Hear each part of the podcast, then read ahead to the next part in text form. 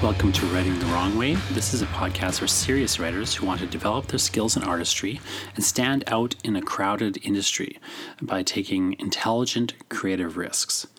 I'm your host, Jonathan Ball. I hold a PhD in literature.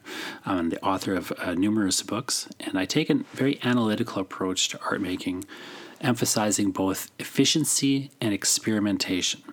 My guest today is Daniel Scott Tisdale.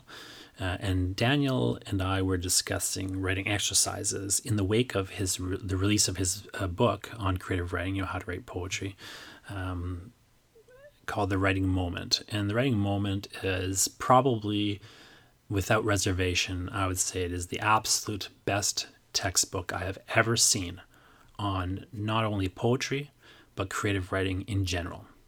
You know, I've never seen such a thorough book that is also very experimental, and yet, you know, covers a lot of the, you know, more conservative or traditional basics of writing poetry. It's really fun and engaging, great, you know, book out of Oxford University Press.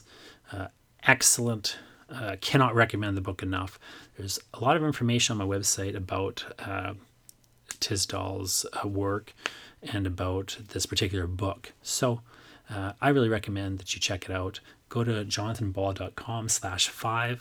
That's jonathanball.com/5. And you can get the show notes, which include links to, you know, other information on my website. There's a review of The Writing Moment, a bit of a mini review there, and just some links to the book and so on. And Daniel's other work is really excellent as well. He talks about the book Vocational Poems in this interview. And he's talking about it like it's his next book coming out. But this interview is a little old, and so if you actually go out and get that book, you know, it is published now. He's talking about it like it's not yet published, but it is published at this point in, you know, human history. So I can't recommend Vocational Poems enough. It's one of the best books I've seen in the last 10 years. You know, there's a small group of poetry books that I think are just absolutely outstanding, essential reading in the last, you know, number of years. And I would say Vocational Poems is on that list for sure. So check out Vocational Poems. Check out The Writing Moment. Dan Scott Tisdale's got all sorts of other books that are really great too. One of my favorites, which is pretty influential on me, is a book called Predicting the Next Big Advertising Breakthrough Using a Potentially Dangerous Method. One of my favorite titles for a book. Predicting the Next Big Advertising Breakthrough Using a Potentially Dangerous Method. But Vocational Poems is a better book. So if you have to pick, you know, pick Vocational Poems, but I would recommend both those books. He's got other great books, you know, really interesting writer. I hope you enjoyed this interview. And, you know, without further ado, here's Daniel Scott Tisdale. Daniel Scott Tisdale, thanks so much for doing this interview with me. Sure, and I see like this, you know, wonderful array of books behind you. And so one thing, I actually took all the books out of my office because I found their presence either distracting or crushing, like soul crushing, because whatever I was working on was just not as good as those books, or it just was less appealing. And, you know, I found they were stealing my attention away. Yeah. So I actually moved all the books out of my office and put them on another floor of the house. And the only books I have in the office now are right beside my little area where I write. I've got the other books I've written, like, and published. Oh. So that if when it's really like a slog, I can look at these books and think, no, I have done this. I know how to do this thing. But maybe I can get you to introduce yourself by just saying like how you kind of see yourself, I don't know, in relation to those books. Well, I don't know if you've read my biography, but these are actually all my books. This is my life's work so far. You know, I slowed down a little bit in the last few years. I mean, part of the reason that I have the books here is partly out of necessity, because half of them were stored on my parents' farm in Saskatchewan, which they sold 2 years ago. So that meant I had to find a new home for them.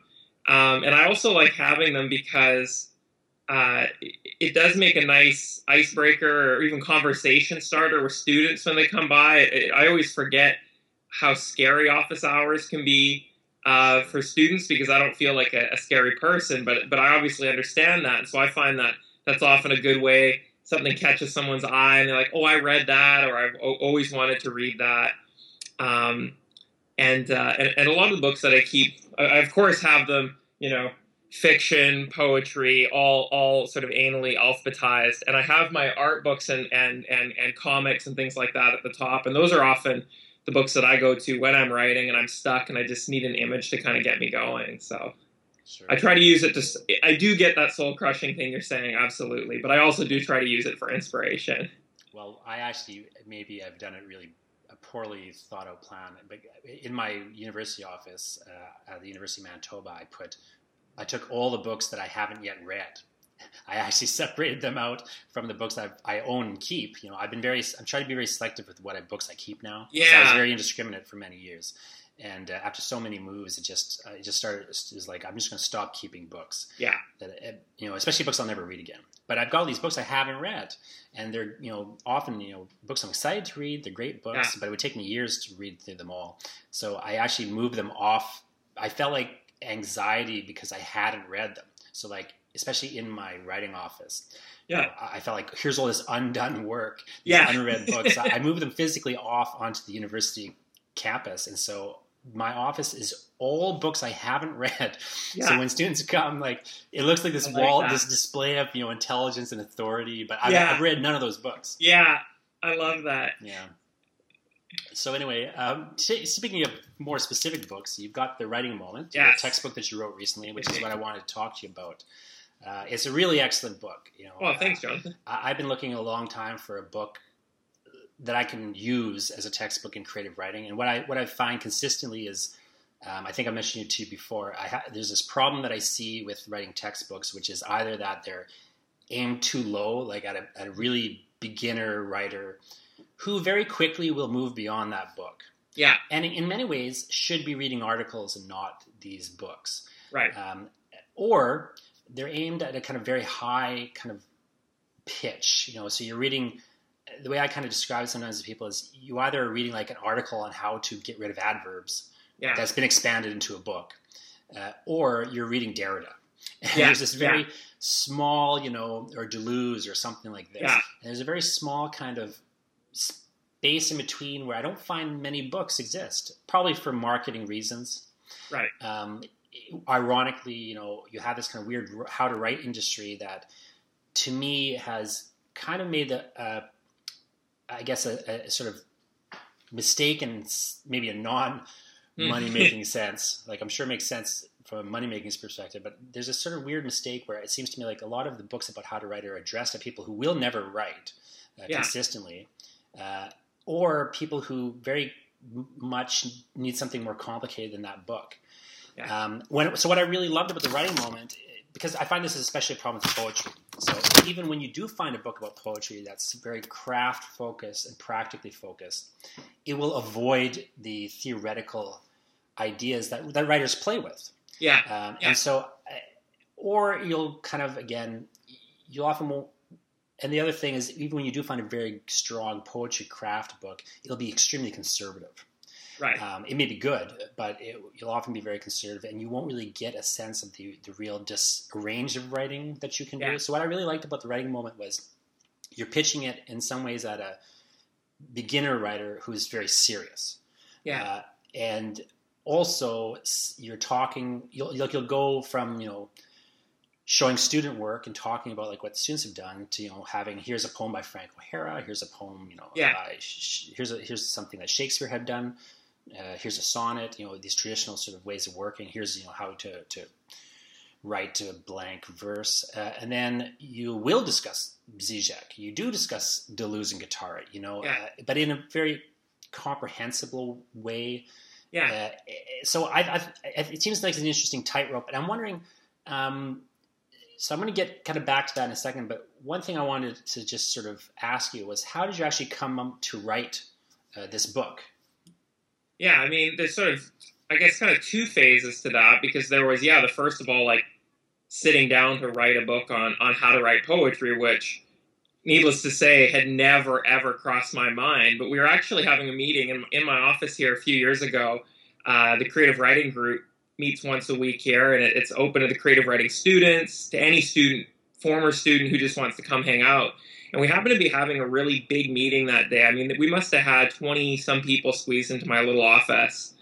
And there was a very quiet student reading who was very funny, but we were all listening very closely.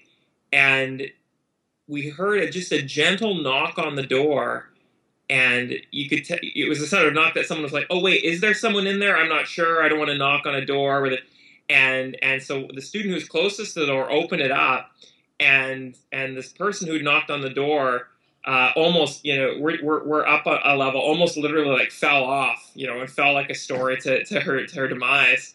And it turned out it was the acquisitions editor for Oxford University Press. And she didn't want to interrupt the meeting, but she basically said she's here is something they need and are interested in, and so would I do it? And I thought no, but I said yes. You know what I mean? The way you always say yes to everything at the university. And then the next step, of course, is the sort of how the book as I did it came about was just looking at a whole bunch of sort of how to write poetry books and books that are multi-genre with a poetry component. And two things struck me. The first is what you've already said, that yes, you do need to give students these traditional elements. But at the same time, there's all these other possibilities. And, you know, you have a creative writing classroom, and everyone who does knows all the different things that the people in that room want to do. And so I wasn't seeing that in any of the books. And I also wasn't seeing books that were really getting students writing a lot. And so that when I kind of, you know, I still had to pitch a book to Oxford. And so my little short line was practice precedes abstraction.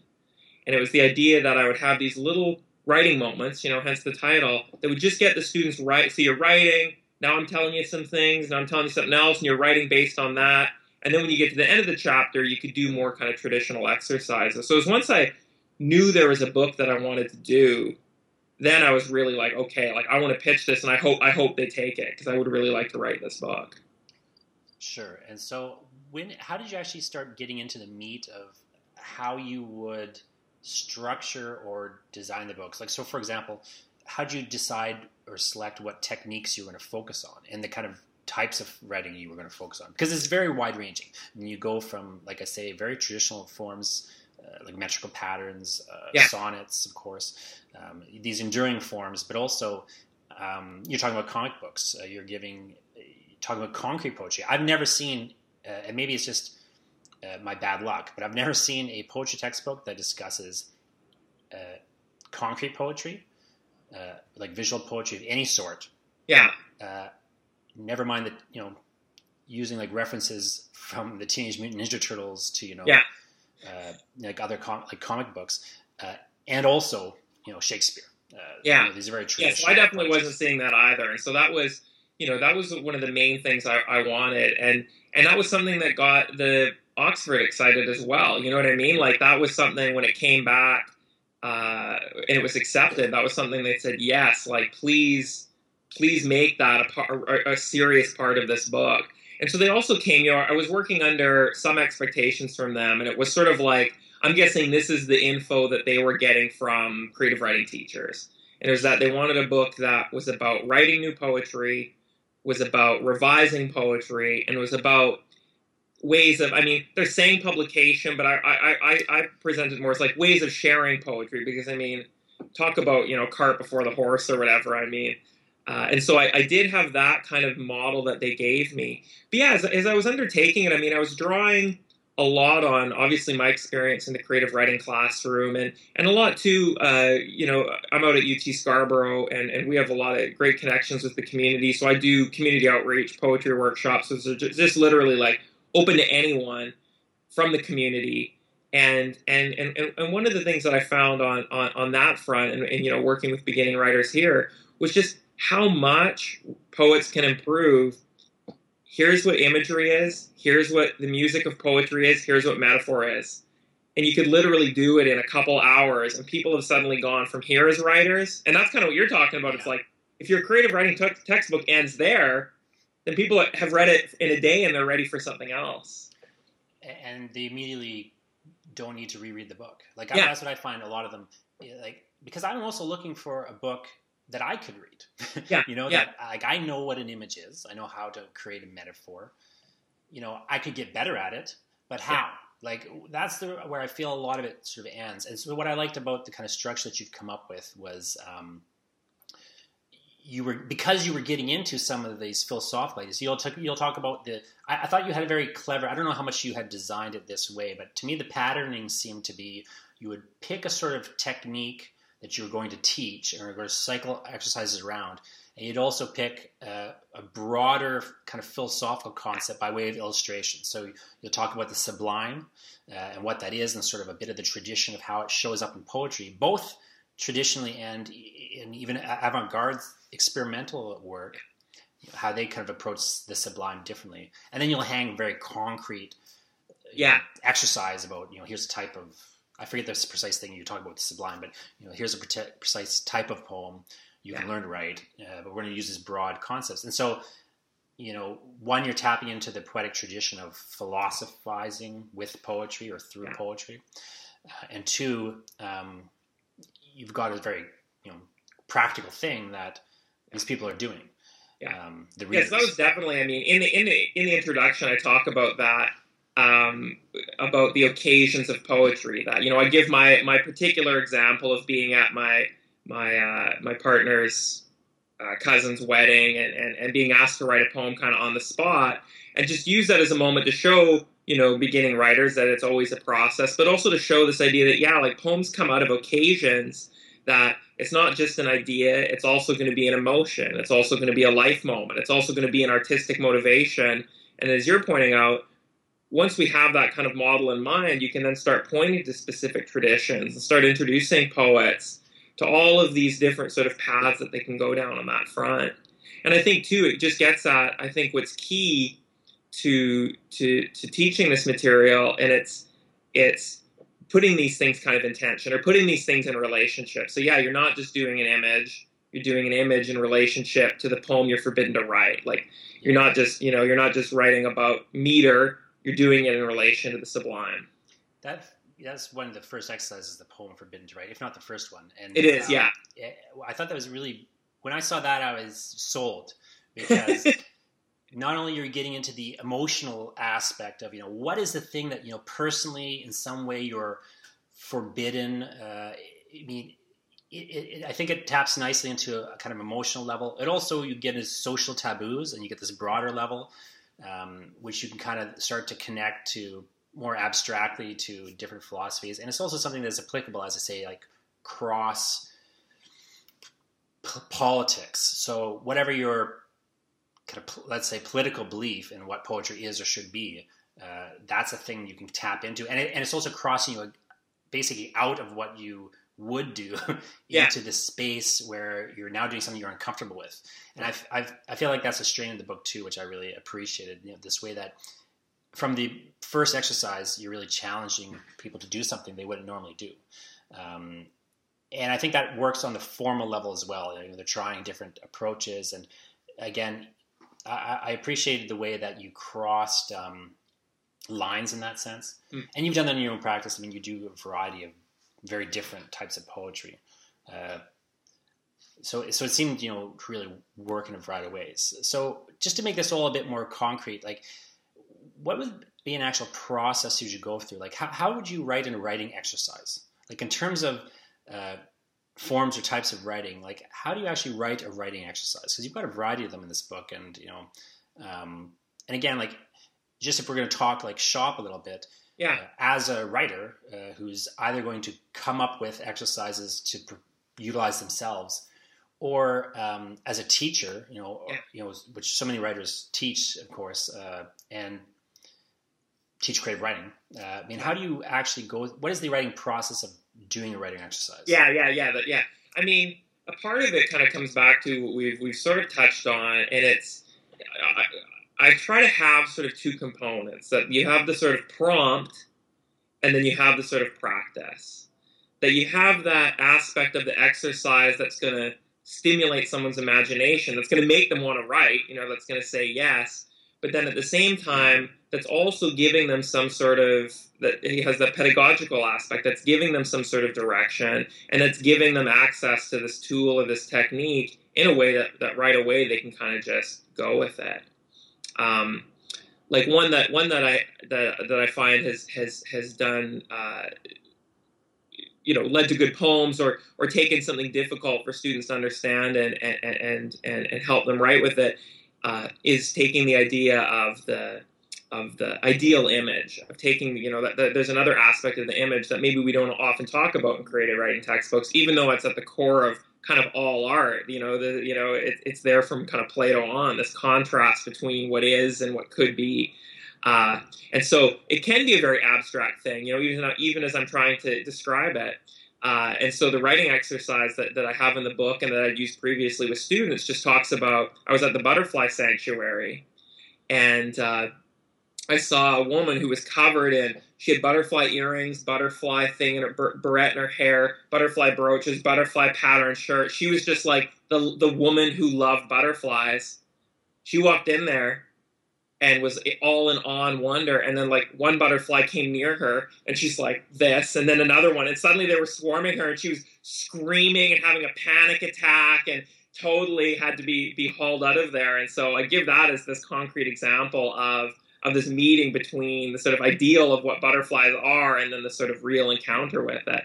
So, for some students, they can just take that and write a poem about that, but then it also gives them access, what are my experiences like that, or what are other people's sort of encounters with that? So that's one example that I've had success with, that I think is doing those two things. Sure. So when you find something like that where, again, so let me just ask you a quick question about that particular example. So in that instance, did you at that time get compelled to write a poem about these butterfly experience? Yes. So, and then to what degree did you actually connect the exercise to the kind of process that you went through in reality? No, it was definitely just the sort of beginning point. Sure. For sure. Yeah. Sure. Yeah. So, and then when you are trying to kind of pick the technical idea to illustrate with the prompt, is that the instance where at what point, I guess, I'm asking, like, does it become unfocused? Like, how many things could you add to that writing prompt before it's no longer practical? Does that make sense? I know what you mean. That's definitely something I struggled with, and especially where, so as I said, the book is divided into writing moments and writing exercises. Those are really the two types of spurs that are in the book. And so maybe to give a more concrete example, we've been talking about the imagery ones. And so I'll talk about that too, because I think the imagery ones also, because again, right away, as you're saying, with the poem you're forbidden to write, I just wanted to kind of lay it all out right at the start. And so one of the things that I also did then right at the start was, okay, we're talking about the image in poetry. So, of course, we think imagery. And so when we first meet imagery in that section, it's draw on your senses. And then, so every no matter who you are as a poet, the most conservative poet, that's yes, this is where we start. And then the next prompt leads people to explore the symbolic power of imagery. Okay, yeah. And then it's the third that gets into this more abstract, the kind of ideal image. That's another type of image we work at. And now that I've sort of brought everyone kind of safely along, then I can make that turn at the end of that section and be like, but actual physical images as well, both in terms of ekphrastic poetry, writing about works of art, or also having poems that respond to images on the page, work images into the page, or use the image to reshape the very layout of the poem or the very shape of the page. And so That was one thing that I was trying to do, was to start somewhere accepted and comfortable and use that to show it's not a strange leap to suddenly make poems that look like comics, to use the example you gave, that this is all a part of the same continuum of poets exploring images. Then in actually writing those writing moments, that was definitely where I found myself, like when I go back and forth with my editor, that she was having to do work to either, there's not enough kind of hands-on going on here, or you've just gotten so convoluted, you've basically just given someone like a recipe. Sure. You know what I mean? Like, they're not even being prompted. They're just sort of like automatically. And, there are a few in there like that, because I did want to play with that idea of the recipe as well, that inevitably people are going to tweak, but that was definitely something. So what strikes me about that description of how you're kind of, I guess, say like layering one exercise or writing moment on the other is it's very much the structure that you'll see in a poem. You know, one, this stanza, you know, yeah, it builds on the previous stanza, but develops it a bit more broadly or abstractly. You start from often a concrete place and move out to this broader, more abstract place, but then tie it together again with another almost epiphanic concrete image. So I was wondering to what degree you were intentionally doing that or modeling that building process with these writing exercises, or to what degree do you think it's just, I mean, maybe a natural way your mind works? Yeah, I mean, I think it was just, it just seemed to me the most kind of, it seemed the most pedagogically sound, and it just seemed to me like that was the best way to then really get at, in a short span, you know, that first section on image is whatever, 15 pages, maybe even less. So right then you could take someone really through the kind of history of poetry, you know, of all of the sort, from the most sort of traditional in my body, writing about my senses, to a more kind of experimental approach. So to kind of just disconnect from the book for a second and talk more about these writing exercises and writing practice, which is something you get into more later towards the end of the book. But one question that I have is often we're encountering these writing exercises in the context of a creative writing classroom or, of course, in a writing textbook. And I'm wondering what value you think writing exercises hold for non-beginner writers, like for people who are, let's say, have published books out. You know, people who see themselves as maybe, you know, being past the point of taking a class in creative writing, rightly or wrongly. Yeah. But again, like what, maybe they have actual projects they're working on. Like, to what degree are these writing exercises a distraction? And to what degree do you see them as, you know, kind of fundamental or integral or just of value to a non-beginner writer? Yeah, I mean, I think, you know, I think the obvious answer is one answer, and it's just that I think it can push you in new directions. You know what I mean? That it can maybe get you writing or writing in a way you wouldn't necessarily, or think, you know, writing about new things, you know, all the things that come with that. But of course, you know, a writer might respond to that and say, well, that's just why I read other writers. Fair, you know, sure. Fair enough. But I will say, like, a lot of the people, again, these are writing teachers, but a lot of people who've been getting desk copies or teaching from the book, I've been getting a lot of nice feedback from people, not only saying that they're enjoying teaching the book, but also they're like, hey, yeah, I've been writing some new poems, and that they found that it has been something that is working and sending them in a new direction. Sure. Yeah, I mean, I've certainly found it interesting. I'm kind of, you know, in terms of poetry, I don't write a lot of poetry anymore. It's a real misperception people have about me. I don't really consider myself much of a poet, or that I really write poetry. Like, you know, and I'll even point to the poetry books I've published and argue that they're not poetry in various ways. But I have made a sort of conscious decision to go and like write some really classic poetic forms in particular traditional ways, which I haven't published really. I mean, I've done sonnets and things, but they've never shown up in my books and so on. So I find, like, at the moment, for example, I'm writing a Sestina about Leatherface from the Texas Chainsaw Massacre. So, I mean, I want it to have a lot of these traditional aspects.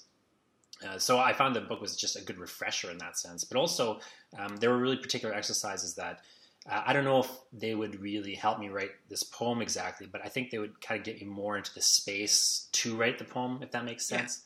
Yeah. So like I've been finding it valuable, even as in some ways a distraction from a project, you know, because there's a sort of weird way you can work as a writer. It's unfortunate in some respects, but you can be doing all this work and activity and on one hand, not be doing the thing you have to do, but on the other hand, almost have to do it in order to do that thing.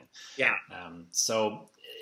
So I guess kind of a related question here is like, do you actually do writing exercises like this yourself? Like, would you pick up a book like this book or do you have like these exercises? Do you pick them up and just do them? Yeah. I mean, well, you know, the one thing that you've already that hit on is, you know, a lot of the exercises are just coming from either, you know, it was fun to write this book because the one thing was writing or drawing exercises from poems that I have written or types of poems that I write. So it's like, my chance to say, hey, here's a type of, you know, especially with kind of more experimental kind of hybrid poetry.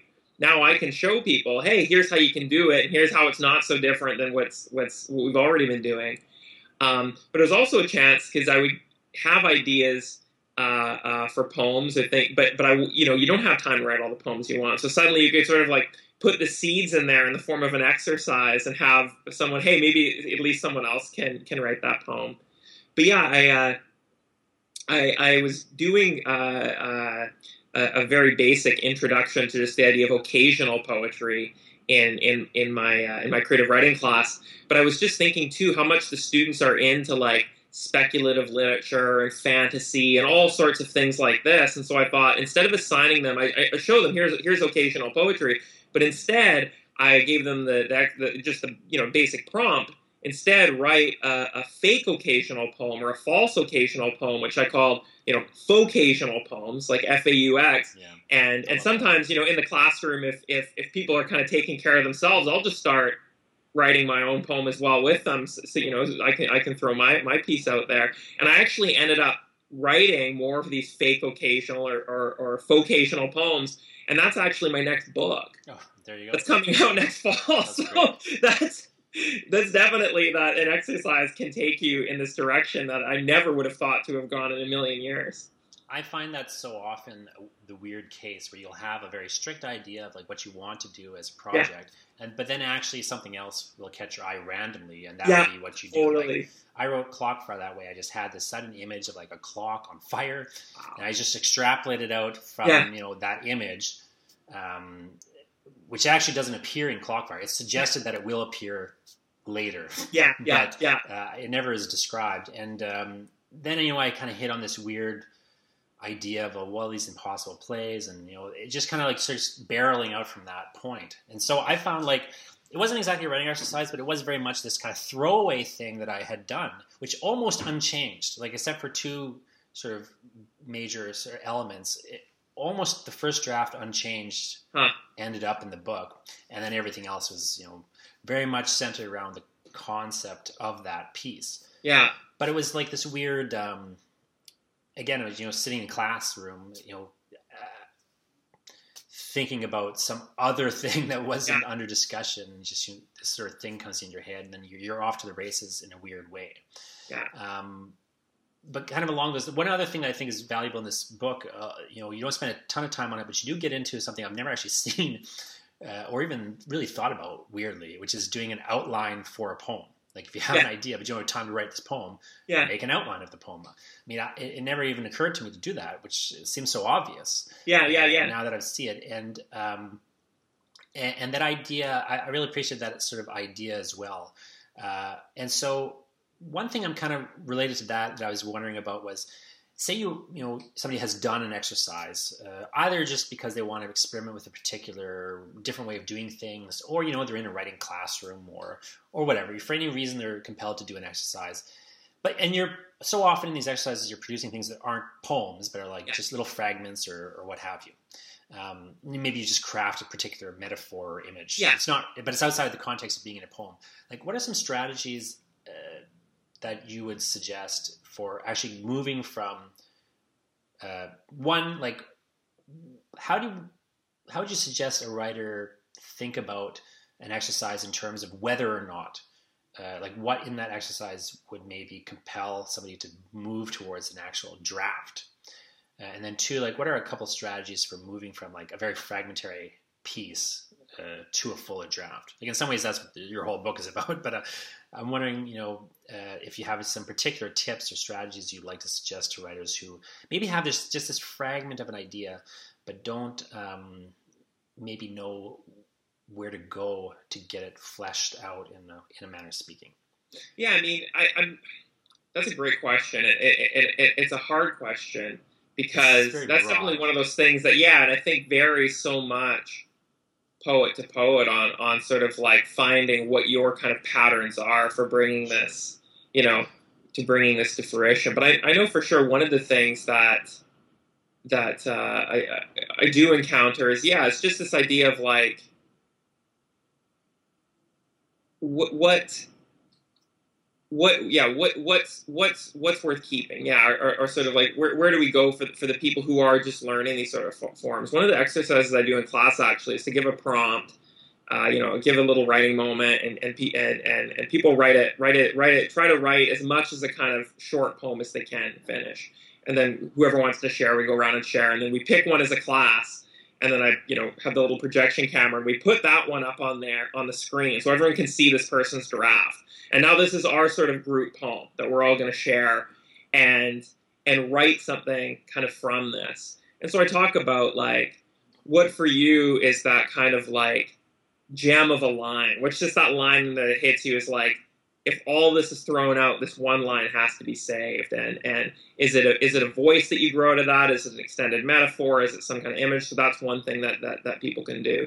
Another option I give them is to sort of find a kind of structure in the poem potentially and sort of turn it, play with the order of kind of what's already there. So that's another technique. And just talk about a few things that way. And then, because that's always a fun exercise, because then everyone's worked from that same source and even worked from the same strategies.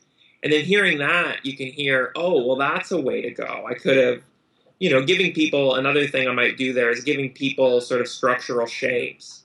Sure. Give it a kind of linear progression, give it a radial shape, give it juxtaposing, like using these, giving verbs, make the poem run, make the poem fly, and just using that as a way of giving it that. Yeah, because it's definitely something that you can see people struggle with. Beginner writers finding these shapes, and advanced writers not using your same 2 or 3 formulas that you've caught yourself suddenly using in the last 75 poems you've written. On that note, one sort of thing that I wanted to ask you a bit more about, you touched on this really briefly in the book, but there is this common idea that writers need to find their voice or find their style.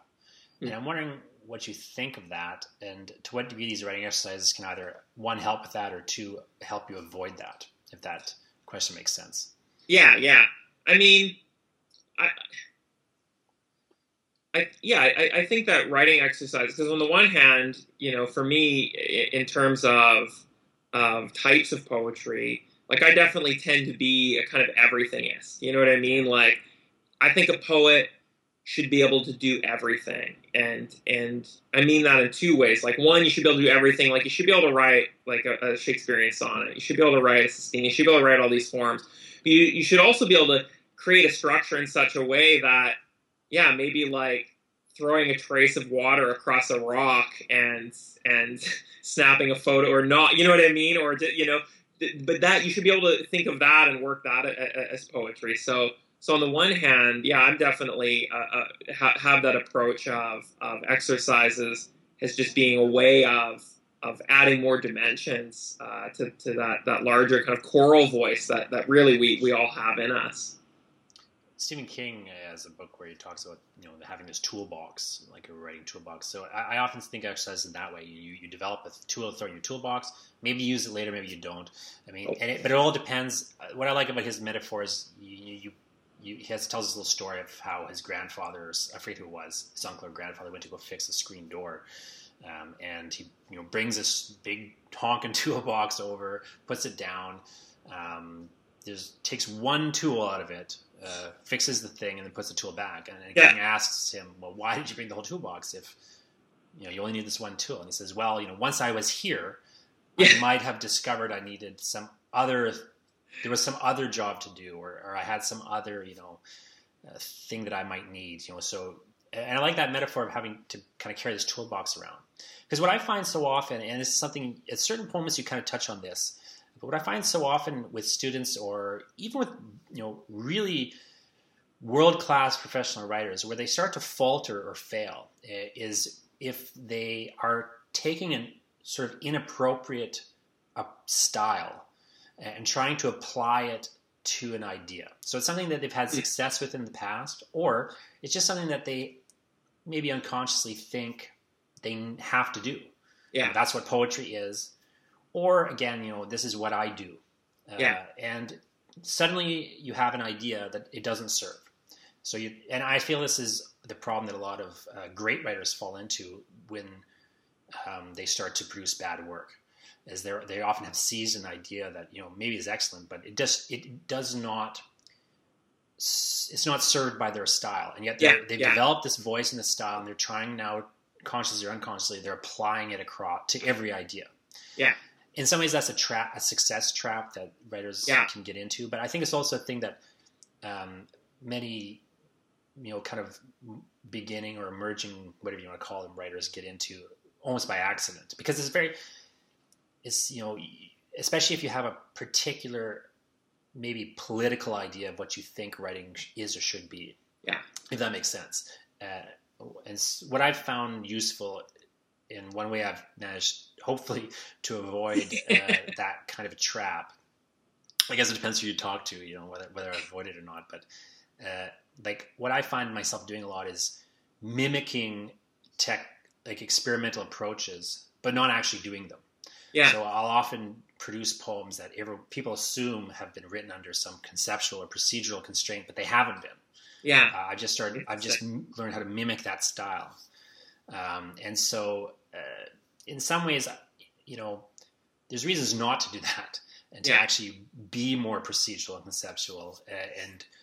But I think, one way to kind of escape the various traps you can find yourself in as a writer is to be doing these sorts of exercises, either, because you want to try something new, or just, again, kind of kick yourself out of the habit of doing the same thing over and over. Absolutely. Because you can be very successful doing that both creatively and, in other respects sometimes. And, but then if you get that idea that doesn't work, it just doesn't work for it. Now you're stuck, and you'll often be miserable, or you'll feel there's a problem, but you won't know what the problem is. And to some degree, I find I find a lot of writers, when I talk to them about what they're trying to do, they'll have this, very clear idea, but they'll have just picked some form or structure that makes zero sense to use. Yeah, interesting. For whatever reason, they'll have, and maybe they're just used to applying that, or they just have had the idea they wanted to write a sonnet, but then they started, I don't know, producing something that it just doesn't make sense to write in sonnet form for some reason or other. I see it more common with haikus, weirdly, where, I don't know why, but yeah. So just talking about you as a teacher, I'm wondering if you found, now that you have a textbook out, what has your experience been like using this book in a classroom? And have you found any kind of unexpected ways to use it in the classroom? Maybe like things, obviously there's things you were intending to, hoping to do. Yeah. But in what ways did you found it maybe surprisingly useful? Really one of the things that this just shows me maybe not thinking enough about it, but one of the things that surprised me and that I've loved about it is just getting all that material into the hands of the students, because of course this is all stuff that I would always love to that we would cover and we'd be able to talk about, but of course each class would just be a little fraction unless I would be giving 20-25 page handouts. And so now I'm able to assign a little bit of a section to read, so they come to class, and we talk about it, or they go away after having talked about it in class and read more. And so now instead of us talking about a little bit of what would be in a section there, and then me assigning one writing exercise, they're now able to read through it all and then pick from, all the 4 writing moments or the 6 or 7 writing exercises. And so it's been neat watching people be able to craft their own kind of path through the book. Like having students who will find the way of, hey, like I want to be more of an experimental poet. And so they'll gravitate towards those. And so, they're still having to do some of the more traditional stuff, but they're also able to be like, whoa, what's a sound poem? I've never heard of a sound poem. And they're, following all the links that I give them and trying their hand at that. And so I'm definitely like that they have all this material and they're able to have, I guess, a bit more ownership over it rather than me. I still am the gatekeeper, I guess, because I put this stuff in the book, but rather than me just pointing to these few things, they're able to kind of go with it on their own. And have you found, that, this may be a weird question, but have you found it to be a problem in any way? Like, has it sucked your lectures away from you or otherwise, has it just been has it freed you up in the class? Is it restricted? Yeah. So I am able to say oh, these 2 things we didn't get to, you can go to page, 18 and 22 and make sure you check that out. Or if you're interested in more of this, because I use the book in such a way that I use part of it for the beginner level, and then I use part of it for the intermediate level. And so they end up not, they don't read the whole book in the one class. And there's still stuff that we don't quite get to. One of the I guess another kind of unexpected thing that was fun that came out of it was, since the students then were reading so many writing exercises and things like that, I said, okay, for next class, this is the intermediate class, I said, write your own writing moments, like write something in that style, and that's sort of maybe not covered in the book or that you think should be covered in a new way.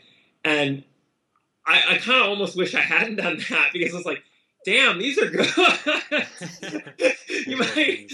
You might not need me anymore. Y'all just get this book and then make your own exercises. And then so we did those, and then they handed them around, and they each wrote poems off their own prompts, and I wrote a poem off one of the prompts. And so that was definitely something unexpected too, is seeing them take that step towards being the instructor as well. Yeah, I haven't used the book yet, and I'm going to use it next term in a classroom. But I'm very looking forward to it, because especially for poetry, like I say, I find it's just so hard to find a book. Yeah. I don't know why it's so hard to find writing textbooks, because there's so many of them. Yeah. But so many of them are, one, focus on fiction, or two, again, have some weird political agenda, or just lack any sort of diversity for some reason. Or, yeah, as I say, they are too basic. And I feel that's a real problem, oddly, even for beginners. Yeah, because I just don't see what benefit they get from a book, Absolutely, frankly, yeah. I'll see whole chapters sometimes devoted to how you shouldn't use adverbs. Well, that's like 5 words or something, yeah. Like it's like a sentence. Don't use adverbs for the following reasons, and then you might tag 2 more sentences on there. Yeah. And then ignoring all the times you would use an adverb, or again, like, the reasons in more detail, and like realistically, like I find, like if you just give people a checklist of like 10 things that they can just do, they immediately improve, and then you can kind of go somewhere else after that point. Totally. I often tell students, like if you just go through your writing and do like a handful of really technical things, you can just instantly improve it. Yeah. And then we can kind of get into maybe what else you can do to like improve at a more broader animal, level. And then you can go back and just subvert all that stuff, that you had kind of taken as straightforward rules, like all the quote unquote rules of writing. Yeah. One, of course, there's this way in which they do help. But, eventually you can come back and subvert them. Yeah. But two, there's this way in which, at the moment that they truly help, it truly helps to just accept without question particular, rules, like, avoid your passive voice, avoid abstract verbs and so on. At that moment, you don't need the explanation, and you don't need to read a whole book about it. Yes, sure. You know what I mean? Like, it's such a weird sort of. And so you get these books that are basically checklists. I feel, and I don't see why we need to talk endlessly about something like at the checklist level. Yeah. And then and just from talking to writers and knowing writers, at the level where you start to become more confident, or, you're writing publishable work, those writers aren't thinking in terms of writing rules. Yeah. They may have certain things that they do consistently, or that they believe, make for good writing, or even that they tell students, but on their bookshelves are, books unlike theirs. Yeah. Books of philosophy, books of, general interest, it's all sorts of things that we don't necessarily, like you were talking about comic books, like you've got your poetry and then you've got all this other stuff sitting on the shelf behind you. And I feel like a lot of writing books focus on, like, if they're teaching fiction, they'll be, talking about, if they're teaching short stories, it's like, go buy some short story books, go read a bunch of short stories. Yes, that's great. But, why? And, like, why wouldn't you go pick up a book by Zizek? Yeah. And, apply that, or just completely fail to apply it, but, wrestle with or even contend against those ideas in some way. So there's a lot of sort of weird, from my perspective, there's a lot of kind of myths about what's useful to a writer.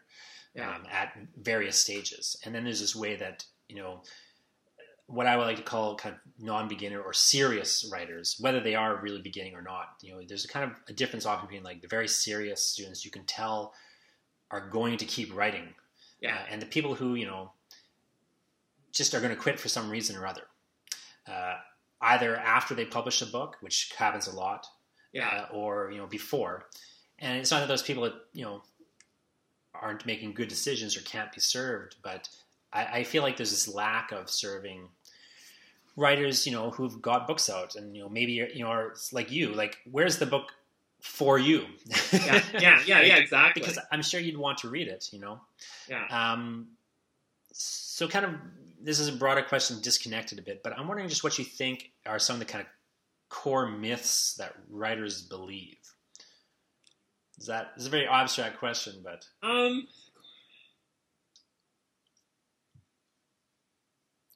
I mean, maybe this one's probably too broad, and perhaps, you know, it's inevitably a very personal question. Yeah. But I think for me, and this is something I've been thinking about a lot for a while, I won't even say lately, for a while, and it's just that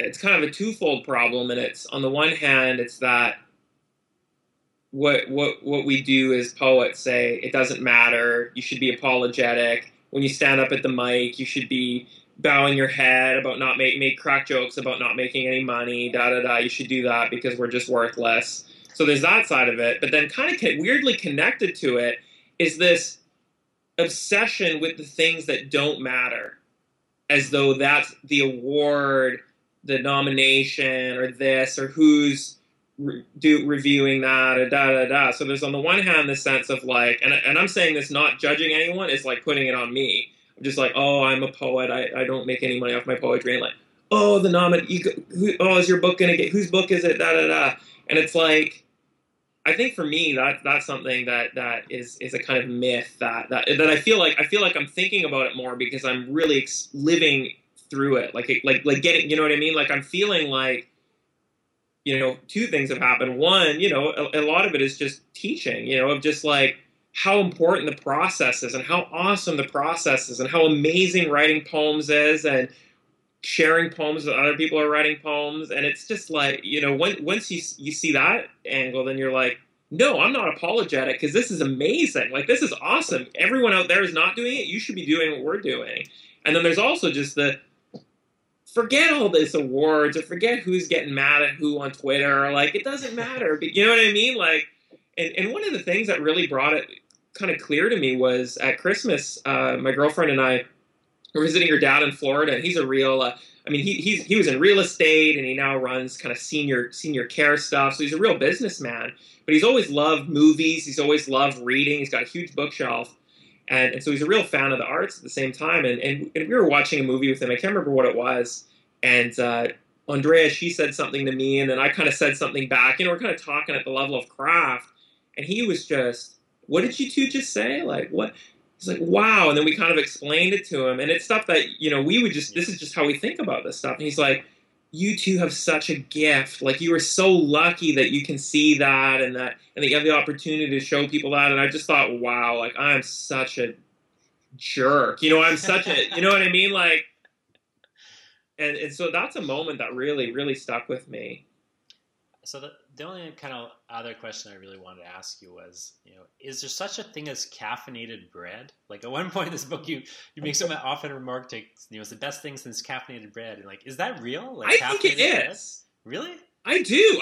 I don't think I was making that up. That's like that's $1 million idea. As soon as I saw that, I was like, not only is that a beautiful poetic image or some sort of, you know, but you know, That's a brilliant $1 million idea. Wow. Well, hopefully, maybe it's not real. And does this, I don't know, is publishing it count as like having the copy or trademark? Can't copyright ideas. No, that's, that was a revelation to me. There's all sorts of little weird gems in there. I don't know if that really is one, but it's certainly, you know, a brilliant image. But yeah, well, thanks so much, Daniel. I really appreciate it. And, I'm excited to know more about this book of yours coming out. You said it was this fall or next fall? Fall 2015. Yeah. Oh, that's excellent. Wow. Sweet. What's the book called? Do you have a clear title? Yeah, so I am going to stick with the title. So, they say vocational, so it's called Vocational Poems. Okay, great. Vocational. It starts it moves in kind of chronological order from year zero and then ends again at future year zero. So. Oh, excellent. And there you go. A book born out of writing moments. Yeah. Hopefully it's good. Excellent. Well, thanks so much. Well, thank you very much, Jonathan. This is a lot of fun. Great. Well, I'll talk to you later. So that was Daniel Scott Tisdale on writing exercises. Again, I really recommend Daniel's books, especially The Writing Moment and Vocational Poems, the two books we kind of talk about in the interview. If you go to the show notes online at jonathanball.com/5, you'll find links to those books and to other things related to what we talk about in this interview. So again, that's jonathanball.com/5. Thanks so much for listening. Thanks to Daniel for being my guest. Thank you for what you're going to do next, I hope, which is give this show a rating, give it a subscribe, give it a review. Even if you hate it, it still helps to give it a review from my point of view, because I guess then you don't want to help it, but the algorithms really like ratings, the algorithms really like reviews. That kind of stuff really helps people find this show. So thanks very much. I really encourage you also to just make writing exercises a regular part of your creative practice. So I've talked about creative practice and writing schedules pretty extensively. If you go to jonathanball.com /schedule, there's all sorts of information about getting a creative writing schedule going. My most popular blog post is at that link, jonathanball.com/schedule. So all about why you should have a writing schedule. I really think writing exercises are a great thing to do inside your writing schedule, especially because they're low risk, so you can just kind of get going rather than a big giant weighty project that maybe you're going to procrastinate on or you're going to find intimidating. Why don't you just start your writing session with a bit of an exercise, something that's fun, get a copy of The Writing Moment, do the exercises, and then just kind of segue out of that into maybe your more serious, massive project.